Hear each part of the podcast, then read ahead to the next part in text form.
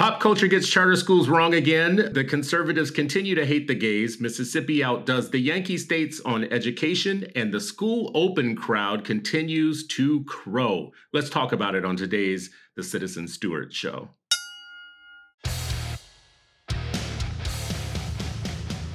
Well, Chris, happy Halloween, man. Uh, how old are your kids right now? So I have arranged kids. The pecking order goes from 31 down to 11, about to turn 12. So does that mean you're going to be going door to door this evening with your children? No, that means I'm going to be standing at the door eating candy and handing out candy while they go with their friends because they don't like their family anymore. Like they're too big for their family. They're they're, they're young enough to go still, and they're old enough to do it. You know, kind of on their own. They don't want, want us hanging around. You know, it's funny. I, I could see you going either way, like being like super over the top fun on Halloween with your kids, or like Captain Fantastic, where like in the woods you're not going anywhere.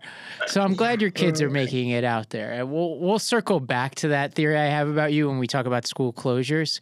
But uh, well, that's good. Yeah, I I it's I've been far removed from the Halloween culture for a little while. I used to run a haunted house in our school uh, when I was running schools in Tennessee.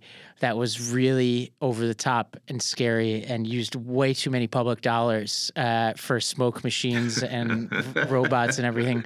But the kids loved it. They used to we used to they used to be my cast in our haunted house. It was we had a whole haunted school story. Yeah, I'm not that into it. Not that as much as I should be. That's not I, a surprise. You know, yeah, it's not no, a surprise. Well, okay, yeah, get off my lawn. Your war on fun right. continues.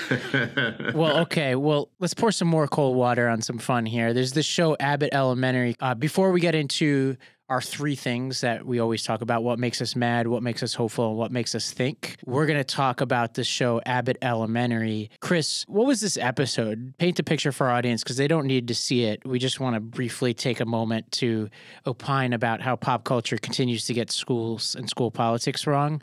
What was this episode? What was it all about? So, uh, folks, go to watch it. It's the September 28th episode. It's called Wrong Delivery. And in the show, the well meaning teachers of Abbott Elementary, which is a Philadelphia public, traditional public school, they get sent a group of books. The books are brand new and they look amazing. The teachers, uh, not being used to seeing new things come to their school, realize that it's the wrong delivery. The books actually were meant for the charter school up the street.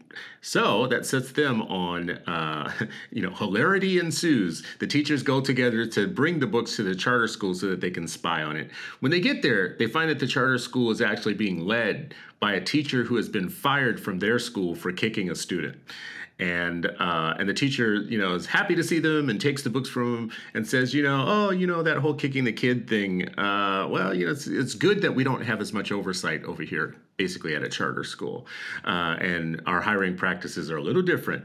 Um, and you know they go on to see that the charter school is overfunded has way more stuff than the traditional public schools, is living on way more money and dollars, and everything's glossy and beautiful, and and and they have no accountability, and and and that's it. That's kind of the narrative that Abbott Elementary is giving to people when we're talking about a country where the majority of people don't know what a charter school is. Just to start, if anybody's like listening to this podcast doesn't know what a charter school is, they are in almost every state, there are a few exceptions, but in almost every state, they are nonprofit public schools that are run independent of the school districts, which is true in Philadelphia. And I don't know where to start with the misinformation here, but I think the biggest one to me is that charter schools somehow receive more money than traditional public schools. This has been studied. And I'll just point to one study from Cato. They looked in 2018 to 18 different cities and found that charters received over $7,000 less per student than traditional public schools, a 33% disparity. They also found that traditional public schools got more philanthropic dollars, which is also a myth about charter schools that we somehow get all these, you know, this philanthropy that means that we have even more money. So, th- and this was true of the schools I ran. We had fewer dollars than the traditional public schools around us, and we also didn't get free buildings and we didn't get to take advantage of the economies of scale on things like transportation. So I would say that's a that's a starting point of uh, what this this episode gets wrong. But well, I mean, the show is a comedy, right? It's a lot like Community. So if you watch this show, it's funny, and it really is. It gets a lot. It takes a lot of jabs at public education, but the teachers remain harmless, even when they're feckless or can't do their job very well. They're they're humanized, and and uh, so it's very much from that perspective. It's very much not just a public education show, but it's public education teacher district traditional show for those. And it's really funny if you look at it within that context. It's not so funny when you think about the fact that the majority of charter schools are kids of color. They house kids of color. The majority of charter schools nationally um, are are uh, diverse schools, especially in urban areas, that are literally doing better for kids that desperately need another option. But they are just an ordinary now, they're just an ordinary part of the public education portfolio of things that are offered to kids. We don't see this much attention paid to, for instance, magnet schools especially magnet schools that pick their students based upon test scores. You don't have charter schools that do that, right? Charter schools are like the working man's magnet schools, right? But they are are definitely for a population that needs those schools, and that's what I think shows like this they do a real disservice, even in Philly, where this show is like uh, uh, uh where the show is supposed to be there are many kids benefiting from black led, black run uh, charter schools that are offering a different opportunity to kids that can't get into some of their nicer magnet schools, for instance. When you get all these people who come out and go to Hollywood or do these things, oftentimes it's just so weird how so many of them come from either private schools or selective magnet schools. Or here's my favorite. We talked about this in a different show that I did around like uh, for many people in black culture who went to were church going culture there's such such thing as the pks like pastors' kids. Pastors' kids are kind of like off on their own. They do their own thing in a way, and they're a little godly and self righteous because their parents are pastors. Uh, this is a generalization, and I'm okay with generalizations when they when they fit. I know I'm gonna I'm banking that statement for when when I need to generalize against you. It'll never work against me, but I only use it when there's true. But teachers' kids, when you have when you grow up in a pensionista household, like when your parents, both your parents are either teachers or principals in the traditional system, of course you grow up with this kind of self righteous righteous attitude about being in the main line of schools because you were held harmless from some of the worst schools in your city. It's called staff preference, people. like, well, yeah. To me, it's the Pleasantville. It's the Pleasantville phenomenon. Like when I talk Absolutely. to you know, there's there's a school board member. I won't name her uh, because I oh, don't. Oh come on! What yeah. fun is that? well, what fun well, is that? I had a, I had a uh, I had a school board member. You know who she was in Nashville. She sent her kid mm-hmm. to a mm-hmm. magnet but would talk about how charters were, you know, siphoning the kids off and all of that. Uh, but what I often felt in having debates with her to the extent she would even debate directly was that she had this view of the public school system that it was like this Pleasantville system because that's what it was to her and her kids, which is, oh yeah, I'm walking to school, picket fence, saying hi to the mailman on the way to school. And to her, the neighborhood school, which she's trying to defend, you know, put aside the fact that the magnet school is a threat to that neighborhood school as much as anything else, but let's pretend that she's pure on the neighborhood school phenomenon. She pictures in her head the Pleasantville phenomenon where everything's shiny and beautiful and all the kids look like her kids and everything is safe and homogenous and all the way that she wants it. She doesn't think about what it was like in North Nashville where when you go I, I, used to go do school visits with john little who you know and we'd go to schools and we'd be breaking up fights there would be no adult in sight we'd just be going to a school just to go see uh, you know what the options are for the kids who don't go to our school or to do an information session about the opportunities in our school and you literally can walk in like you're walking into the mall nobody mm-hmm. stopping you mm-hmm. you know no mm-hmm. adults there breaking up kids and i'm like to her Pleasantville is what she pictures, but to the kids in our neighborhood, it was a way different reality. Too much credit, though. I don't think so. There's no way that she pictures Pleasantville because if she's a school board member, she's visited most every school in her district. And and if you and if you were to ask her about any school in the district, she's probably been there. As a school board member, it's part of your job to go to all the different schools. You do ribbon cuttings and you do. I know the school board member that you're talking about too. By the way, yeah. she knows what the worst schools in that district looks like. So if you want to put a white progressive like her on the hot seat, tell them if you think so fondly of these schools, put your ch- your children or your child in the worst performing uh, blackest school in your district, and then we will know you're telling the truth. Then we will know right. how much you love. It's like the Bee Gees theory. How deep is your love?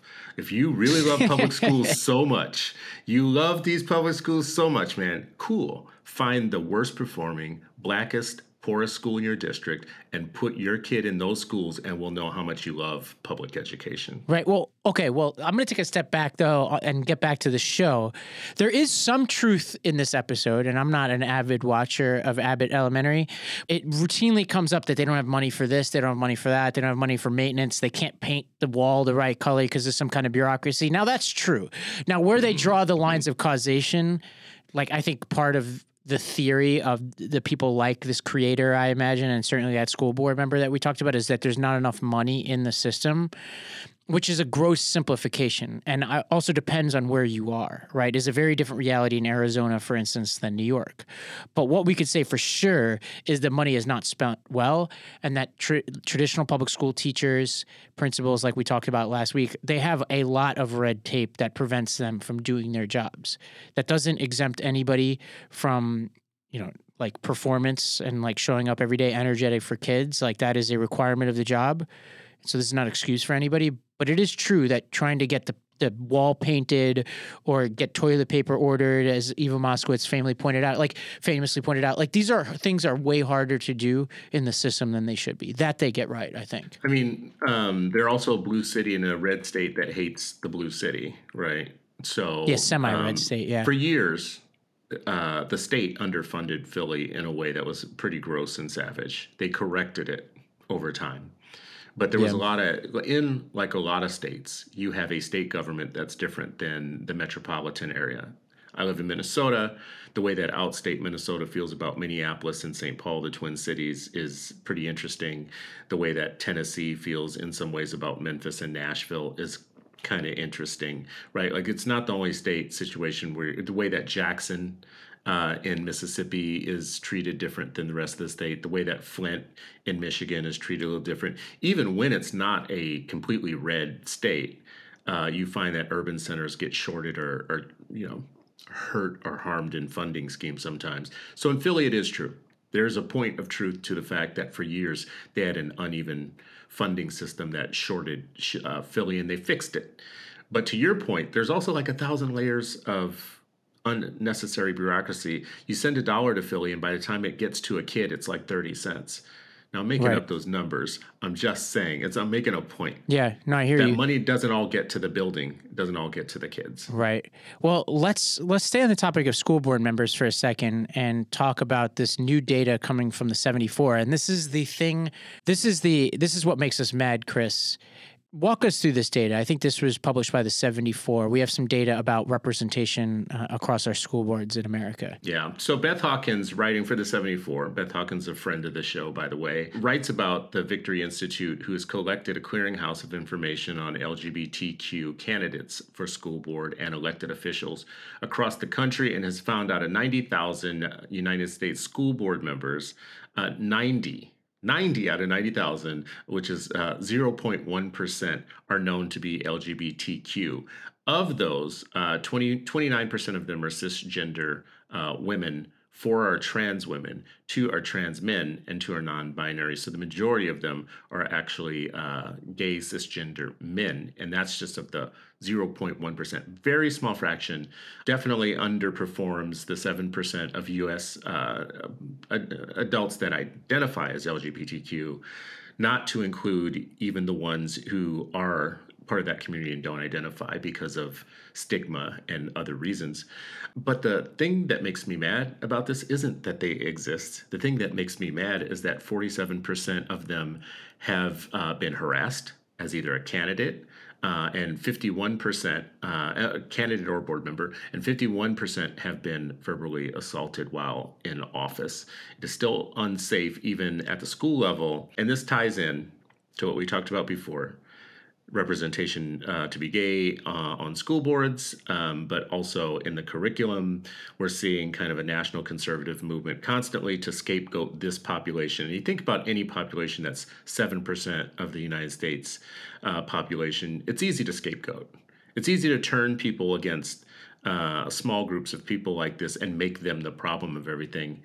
It's, uh, it's crazy it's crazy making and it has no place in public education because those schools are for everyone. They're for every american. I don't care how big your population. I'm obviously in favor of more representation on school boards. I think i'm a little bit skeptical of the self-reporting of uh, harassment, in part because you know the roll call, for example, like even if we take that data at face value, just that the self-reporting of it is accurate. Which, for instance, that school board member that I mentioned earlier, she probably says that like our parents harass her for asking her to represent their views, right? Like a lot of these people throw around harassment when they're in elected office, and it's often unclear what they mean by that. But even if we took them at their word that 47% are being verbally assaulted, to use their term, if you compare that to other data we know about elected officials who report similar numbers, it's actually not that uncommon. It might not even be that this particular population is facing an outsized amount of harassment. So, for example, uh, roll call uh, did a uh, a survey of members of Congress since 2020, and out of the 147 who responded to the survey, 110, which is 75 percent, said that they received a death threat since taking office. That's 75% of a death threat. So, my sense is elected officials across the country are reporting uh, harassment of some kind. I think there's obviously some fire uh, where that smoke is. I think I'm not sure that that this is a problem that's unique to this particular population. I'm sure it is in certain places, but this data doesn't tell me enough if that makes any sense. Yeah, I don't know what I would be searching for there though. I mean, I don't first of all, I don't know that there's any claim that it's unique to this population except for it's unique to this population, yeah. right? Like the your your very identity being the thing that draws upon you fire no matter where you go is different than someone who gets into office and gets the the usual harassment for saying boneheaded or stupid things. I mean, I do think racial harassment, sexual identity harassment, uh, is something that you live with and walk with differently than, say, a you know uh, a, a cisgender white male who gets people complaining about his position on taxes. Uh, and threatens them because of positions on their taxes have nothing to do with their identity, right? Like in in all the places they walk through the world. So I don't know. I mean, you know, it's a good point that you know all politicians right now are on the hot seat, and I mean, we just watched something happen with Nancy Pelosi's husband in in San Francisco that doesn't appear to be an identity related uh, uh, harassment right. case. And you know, Capitol Police nationally are having to think of all the ways that they protect all of the you know all of Congress because they don't all get like strong security when they go home. They've had to think of different ways to to um, to protect them because in the Trump era, like harassment and violence uh, went up through the roof actually for the political class. Period. But you add on top of that an identity for violence. And I do think it's different. I do think it's unique uh, to uh, people that are either sexual or, or racial minorities in the United States to have this additional layer of harassment always at, at bay. Like you just can't go anywhere yeah, without it. I think like to to clarify my position on this, this data doesn't convince me there's a unique problem to that population, but there are other things happening that tell me there is some malicious behavior happening, and you you don't have to look too far. There's the "Don't Say Gay" bill. Uh, there's also this uh, proposed legislation from 30 House Republicans that's seeking to ban federally funded institutions from pro- promoting material that acknowledges gender identity, gender dysphoria, transgender people, and sexual orientation uh, for children under 10 years old.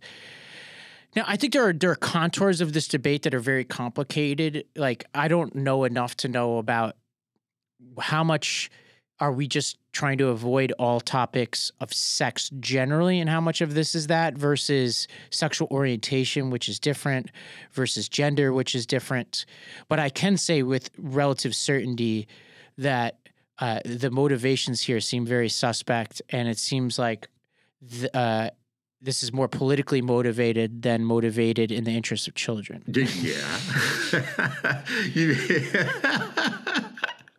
Uh, yeah, I don't think there's anything that serves kids by harassing people because of their identities or you know harassing families because of the way that they're constructed or you know attacking people for who they love. I, I don't see anything positive about that. As a matter of fact I, I see it as part and parcel to a declining empire um, that we allow that intelligent people in the united states allow these type of scapegoating uh, tactics to proliferate in the political process.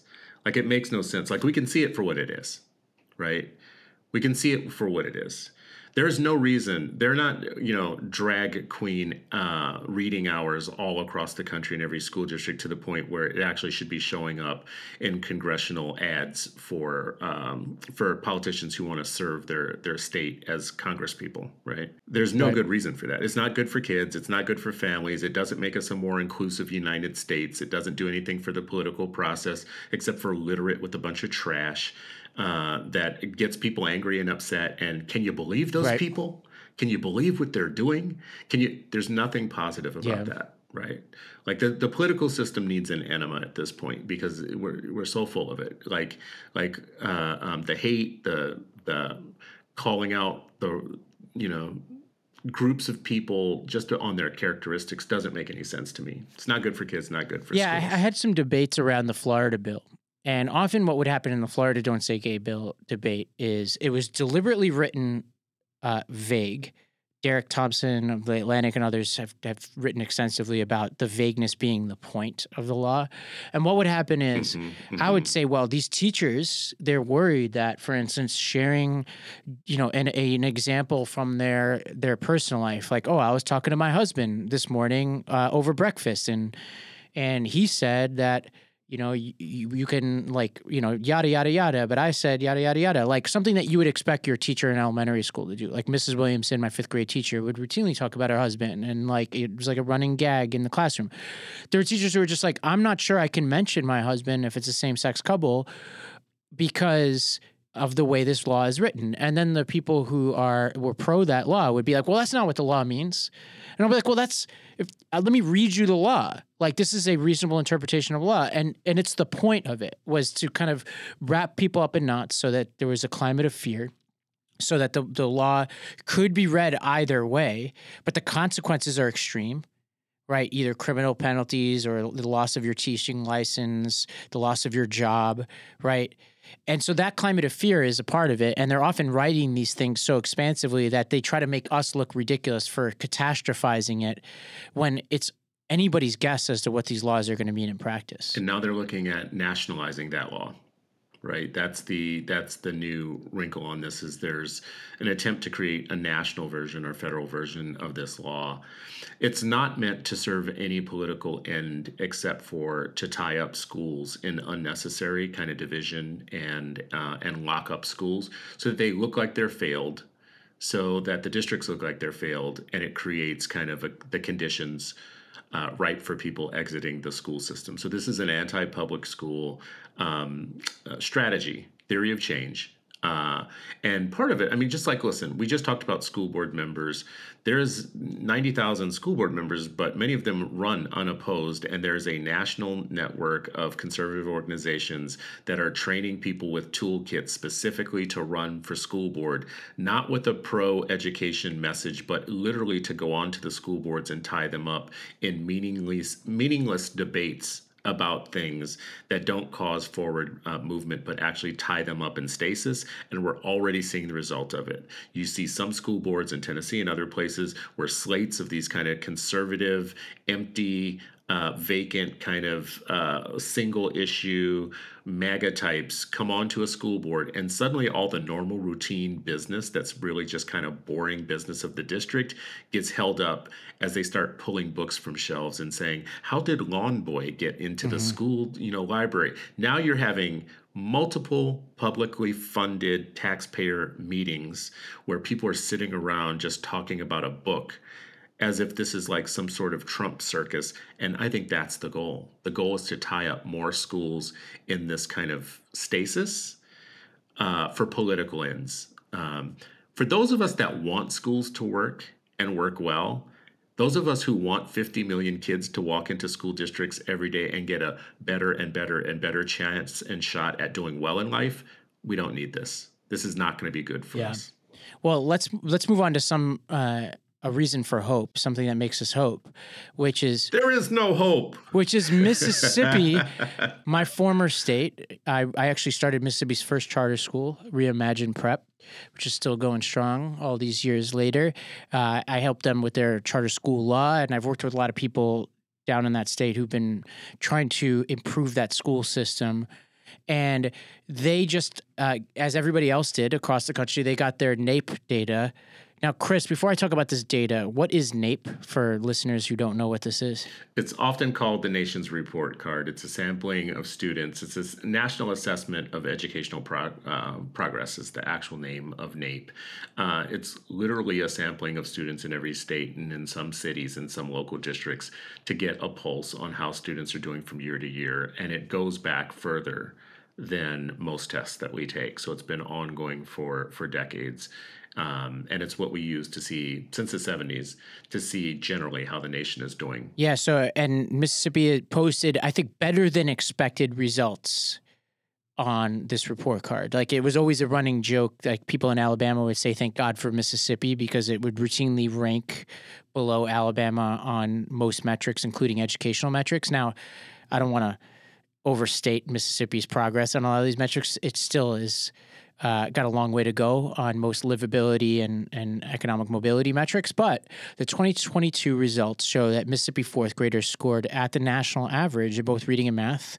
Uh, they posted significant gains in fourth grade reading and math since 2011, and it's the only state, uh, it and, Miss, and Washington D.C. are the only two jurisdictions that improved over a 10 year period. 10 year period in two of the four core NAEP subjects. So, uh, and there's more mixed results in the eighth grade. But this is, I think, good news for a state that has been working really hard to improve the standing of kids. Now, we don't want to overinterpret the NAEP data, but there is also some promising data at the state level on their own state assessments, too, that we could add to this to say historic NAEP data, a couple cycles in a row, plus the state level data tells us there may be something right happening in the state of Mississippi. Well, I mean, if you're listening to this and you're thinking, wow, that's great. Is it metaphysical? Is it, did, you know, did it just manifest itself like, you know, voodoo? You know, Mississippi actually retrained its teachers from the top down in the science of reading. They took actual systemic steps to improve their teaching and their, their learning apparatus, and they took it seriously in ways that other states didn't. Some states actually did, as you say, Ravi, like they always used Mississippi as the whipping boy, but they did something technical actually to make difference. And you only do that if you believe that the system can be improved and kids aren't the problem. So the thing that i've hammered on for years is the belief gap. Like we if you can't believe if you believe that being in poverty is actually its own kind of punishment and you'll never succeed in school if you believe that poor kids can't learn if you believe that all tests tell us are the you know the education level of parents. Like if that's the type of stuff you're walking around with you won't even try to improve teaching and learning. You won't even try to retrain teachers. And here's a state that is very poor with lots of kids of color um, who did do something systemic that has paid off for them I get your hesitation. You don't want to like, oh my God, this is the, you know, this is the best thing ever, revelation. I get that. But in a 10 year period, they outpaced people in terms, they're, they're the national leader in the, num- in the amount of gains that they made, for one, um, going from a lagger to being ahead of others. And that, that's worthy of reporting. And it should make people say, well, what did they do? Not stop at some metaphysical answer, but dig in. Uh, people locally in the state obviously would tell you to be cautious about the way that you look at it. But to hell with caution when you have so many people in so many states who uh, chalk up poor performance in schools solely to poverty um, or to inter- intergenerational problems that have nothing to do with schooling, teaching, learning, or any of those. Well, things. I called over to a few of my friends down in Mississippi who've been working on this stuff for a while, and they pointed to the literacy initiatives that you were talking about. And you know, shout out to Jim Barksdale, the former CEO of Netscape, who's been funding. Uh, a lot of literacy interventions across the state for many, many years.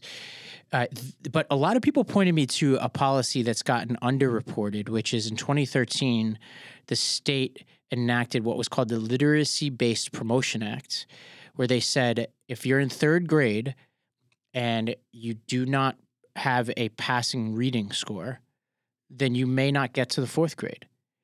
And there were some exceptions where you can apply for waivers for students with disabilities, et cetera. But this has been a this has been the most aggressive aggressive version of this law across the country, and this does not seem accidental when it comes to data. This is third grade reading scores for a fourth grade test that we're talking about. And there's a, a ton of studies. There were two studies that came out of Florida recently that talk about Florida's sort of experimentation with a similar law that seemed to show that it's not just about short term gains. Like there are certain long term outcomes that you could point to to say, all right, whether it's advanced placement uh, uh, courses, fewer remedial courses, higher grade point averages, et cetera, that there are positive effects of having aggressive retention policies like this in place. Interestingly, the graduation rates uh, didn't go weren't improved, at least according to the Florida study. Uh, but this seems like a tough choice that's controversial that Mississippi made that could be related to this data. Yeah, you know that's like a third rail. like you're hitting. Let's go a, there. That's what we're here for. Like, yeah, I mean, well, no, I mean, like, listen. Normally, I wouldn't be in favor of that sort of thing. I'd I'd fight you on this one. I'm not saying. Florida, I'm just saying this is what the, the data. That, like this seems like a relevant point of data. It would seem weird to overlook this fact. You know, yeah. like it seems if you're people listening to this right now, Ravi wants to hold your kids. Well, why back. not? That's the important thing to yeah. know to listeners. I, I mean, look, if I were teaching Ravi's karate dojo, I'm not handing out black belts just for time spent in the dojo. You got to be able to do some karate kicks. Why not? You know, that's called seniority. No. What is wrong with you? That is like I think it's in the know, best interest of the kid. I've been in this dojo the I, longest. I think it's in the best interest of the kid to not lie to them and just say you're you're at a fourth grade level when you're not at a fourth grade level. That's that's my general philosophy of schools. You know, I have other philosophies. Yeah, I don't have any philosophy yeah. on this. Like I like to think about these things case by case. This one progressives would push back on you, I think. Um, because because it would probably shake out that if you looked at who is being held behind, uh, who's who's being held back, the consequences for them, uh, the lack of chances for remediation or acceleration, the the self esteem hit and blow that might actually result in even the opposite of what you want. Probably that's what progressive researchers would come back at you with this. I don't know that I side with them on that. I'm only raising it as an issue because you go one direction. The Florida example is a great example, period, of it settles some of the debate because kids actually, Florida was one of the states where they got kids.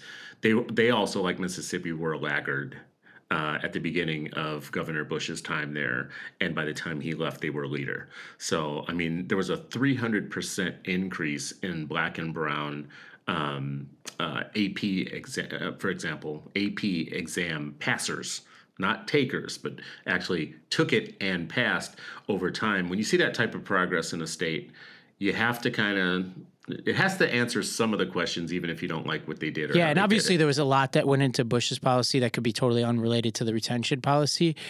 But I think it's worth trying more of these uh, across the country, and certain states are moving in this direction. So we'll get more and more data. We'll get more and more data about the effects of the Mississippi policy, and data about other states that are trying this. I think it belies a certain philosophy, right? Which is there's a lot wrapped up in this? Like, how hard are we trying to get the kids to learn? Are we doing everything we possibly can to help the kids succeed, et cetera? But at base, I think it is worth exploring this question of social promotion, right? Like it, it, and I think it's not as easy as progressives make it sound that it's like mean to the kid or something. I think it's mean to the kid to lie to them too. Yeah, I don't want a kid in, you know, freshman year of high school who's 25 years old, right? But I also don't want a kid in freshman year of high school who can't read. So we've got to avoid that. You know, between being mean to them, you know, between being mean to kids and lying to them, there's a wealth of other possibilities in the middle.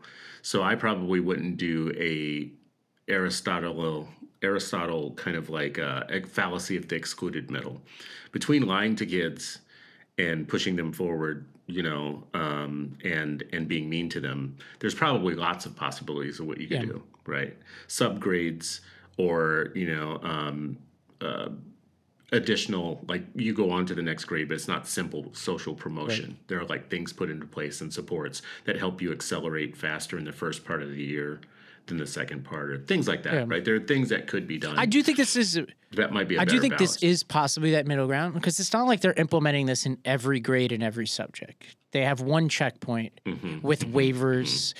so it's like it is it still isn't like even as aggressive as i'd probably be on this but it's but it is giving us some interesting data. And I think once again, I'll take a step back and I'll heed what Morgan Polikoff and other writers have, have cautioned us against, which is taking any one point in time in the NAEP data and trying to say too much about it. I think you have to put it together with the studies we have out of mm-hmm. Florida, mm-hmm. including other studies that say the opposite, including other state level data in Mississippi and other states and yada yada yada. But that's not good podcasting, Chris. So we're going to try to simplify. we're going to try to simplify where we can, and let's let's bring that lens of simplification to this debate yeah. that probably yeah. has if there's no more simplified debate in public education i think to, over than the question of school closures this is the one thing that made us think which is the naep data has just kicked off a new round of debate over the effect of school closures on student learning Chris, you and I, I think, have very different views of what this data is telling us. Why don't you take the floor first? I'm going to clear the dance floor for you. Why don't you? why don't you lead us? lead means, us in, a, in an electric slide or whatever it is that your generation was doing on the dance floor here. I'm terribly disinterested in this topic. Right, I'm terrifically disinterested in the the questions aren't open for discussion or open for debate. School closures and the pandemic weren't good for kids. Duh closing schools and having a global pandemic where people are dying and where you're having to mitigate kind of public health concerns on the spot with no kind of precedent is not good for kids.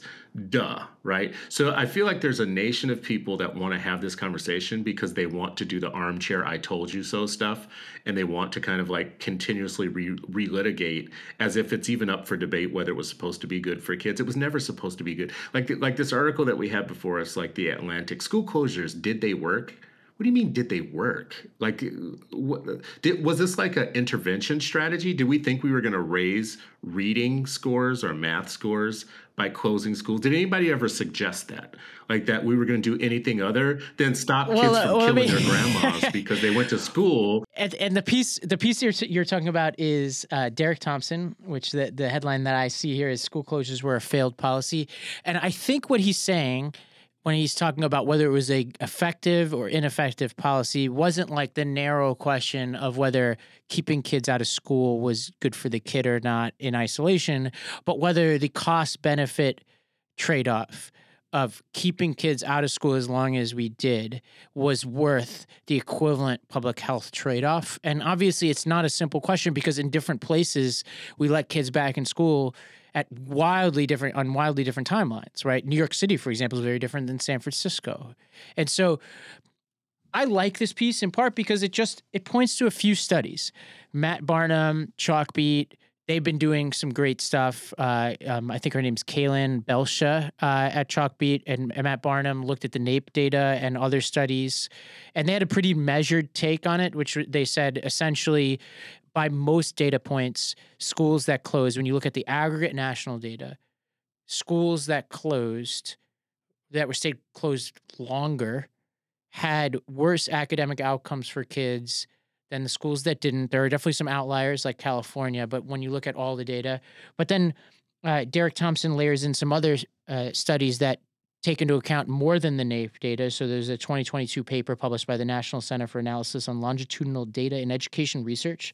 They looked at 2 million students in 10,000 schools across the country uh, and found that learning gaps in math did not widen in areas that remained in person, uh, but that especially in high poverty areas, students lost more ground the longer they were remote.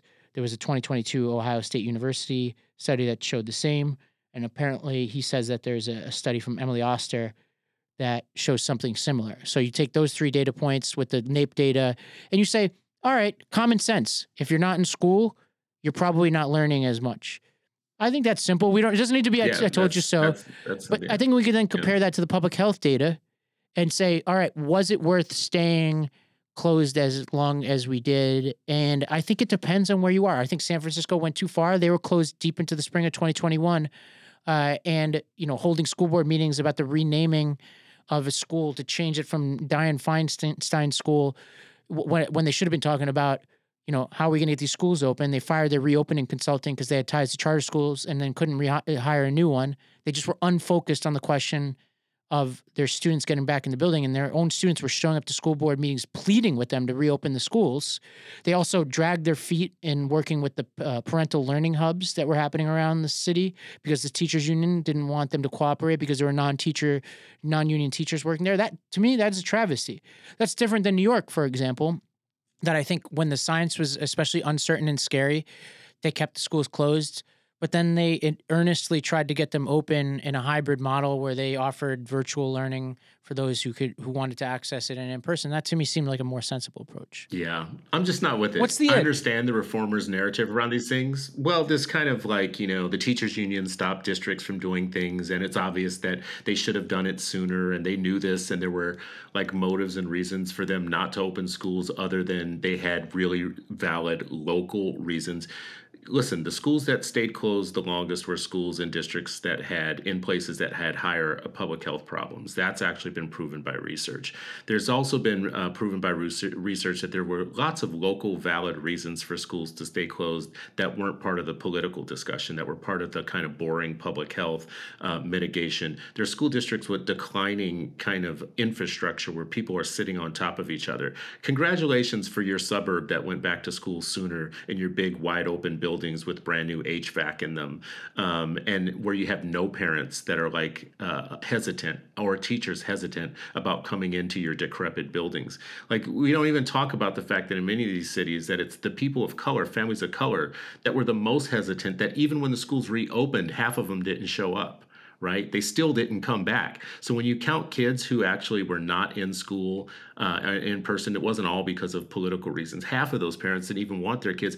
I was among parents that wasn't looking really forward. I'm a real actual parent with actual real kids in a real school district with an 87 year old mother in law. We weren't real excited for our kids to get back in school right away. I don't care what like the Karens of San Francisco were preaching because they wanted to get their kids out of the house and back into the schools again, right? Like that's that's who is being given the most voice in this discussion, and I think there's some real unfortunate painting of there's valid reasons why some teachers didn't want to go back into the buildings that they worked in there and students didn't want to go back into them and uh, yes it was going to have an impact on students and even when the schools reopened not everybody came back right away. Like that all makes sense to me. So I don't even know what the argument or the discussion is in retrospect. Is it to say, listen, I read a very important article in the New York Times, and I'm a virologist uh, by training or by trade. Well, no, not so much by training or trade, just because I picked up stuff in the media. And I told you, school board, that you should have opened sooner. You didn't listen to me. So now, for the next 10 years, I'm going to keep saying it to you,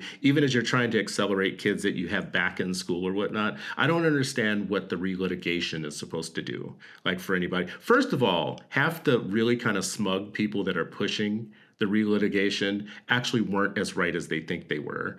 And they're not taking in many sophisticated factors like like the ones I've just mentioned. Not everybody wanted to go back.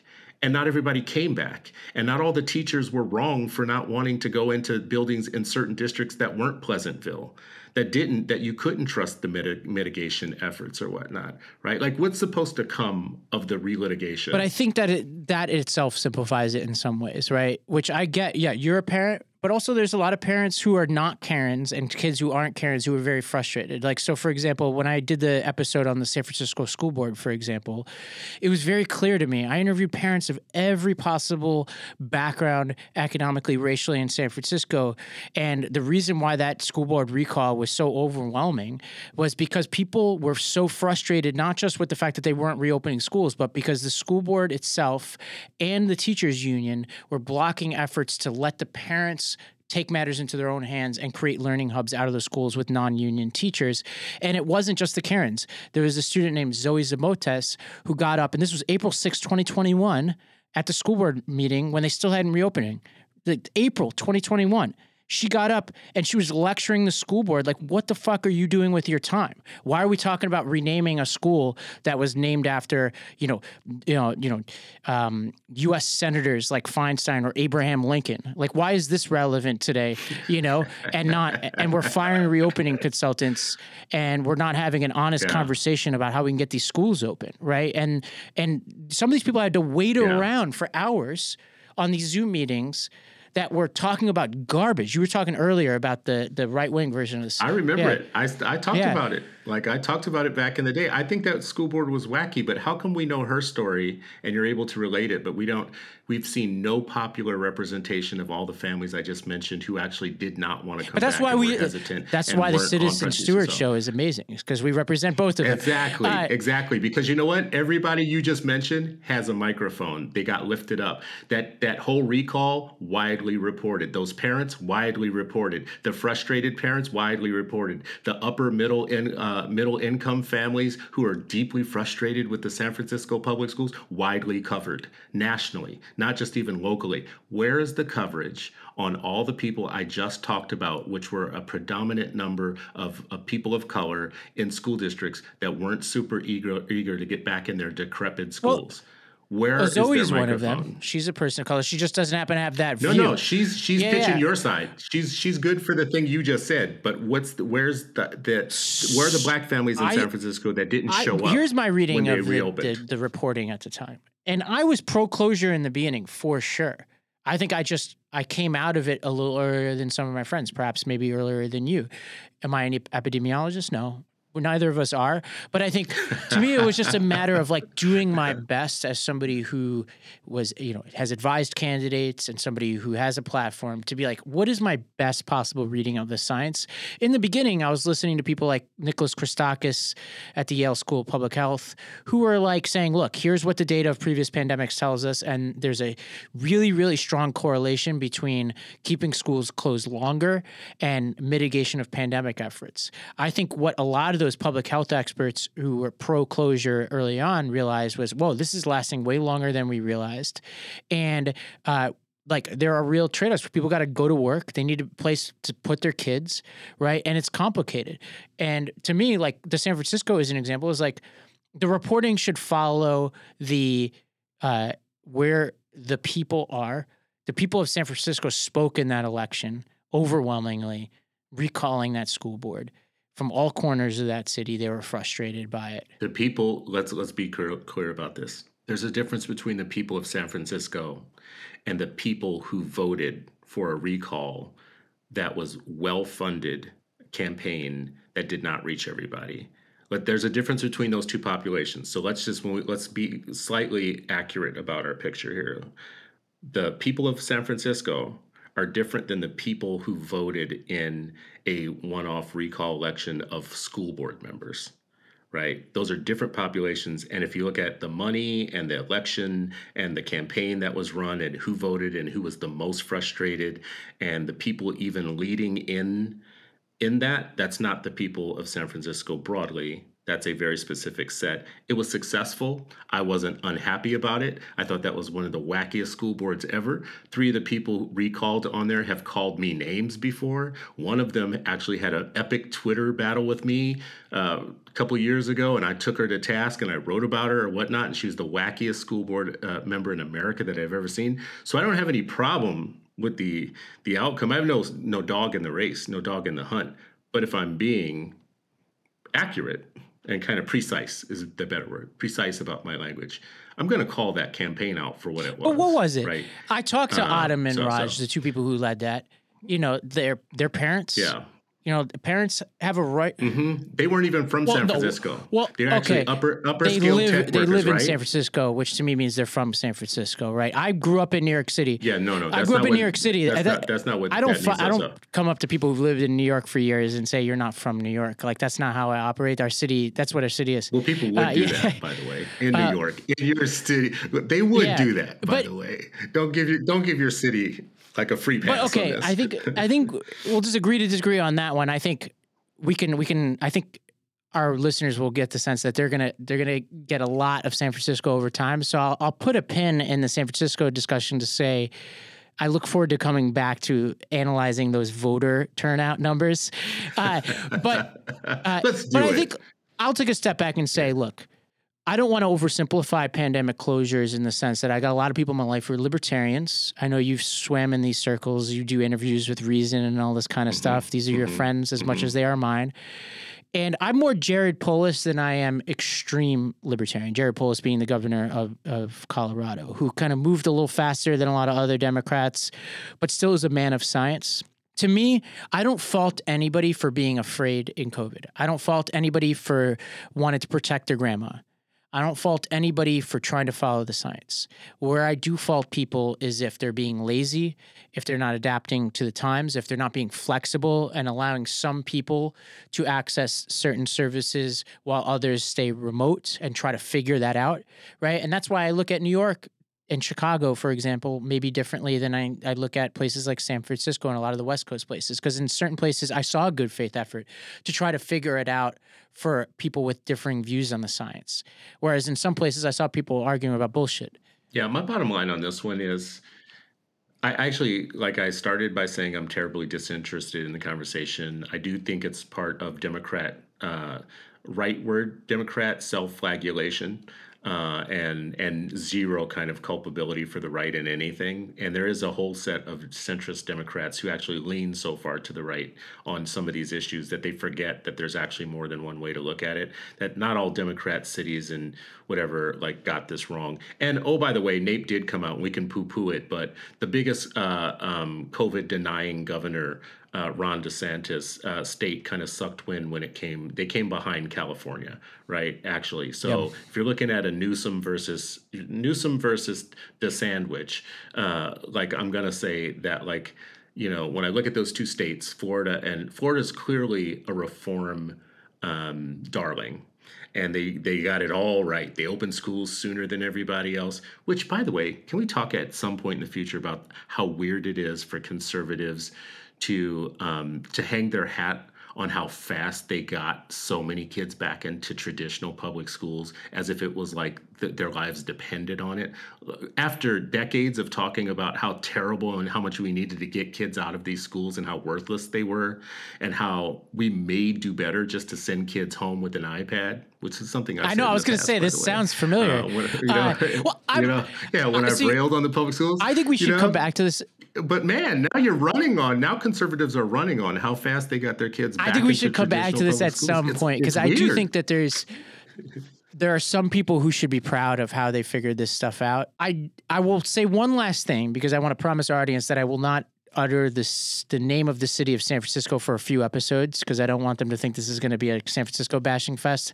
I will leave them with one salient amazing fact about the school board of San Francisco, which is relevant to some of the discussions we've had today, is they were pushing people in that city, the school board, to not call it learning loss, but learning change. Oh, Learning change. That's the postmodern era that we're in now. Uh, and this is where progressives need to be really So careful. what?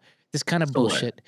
It's So like, oh, there is Yeah, well, help me. the so the what is if you're a parent so who's saying my there, though? kid can't read because they haven't been in school for two years, Yeah. and you're like, well, it's not that they can't Yeah. read; it's reading change. You know, you know, like. I think that's going to piss some parents off. And if the Republican comes to them or the conservative, because we're a C3, we don't like to talk about political parties, like if that conservative comes to them and says, hey, I'm going to get that school open faster and I'm going to call it learning loss if we can't, that parent's going to be like, well, that makes some sense to me. You know?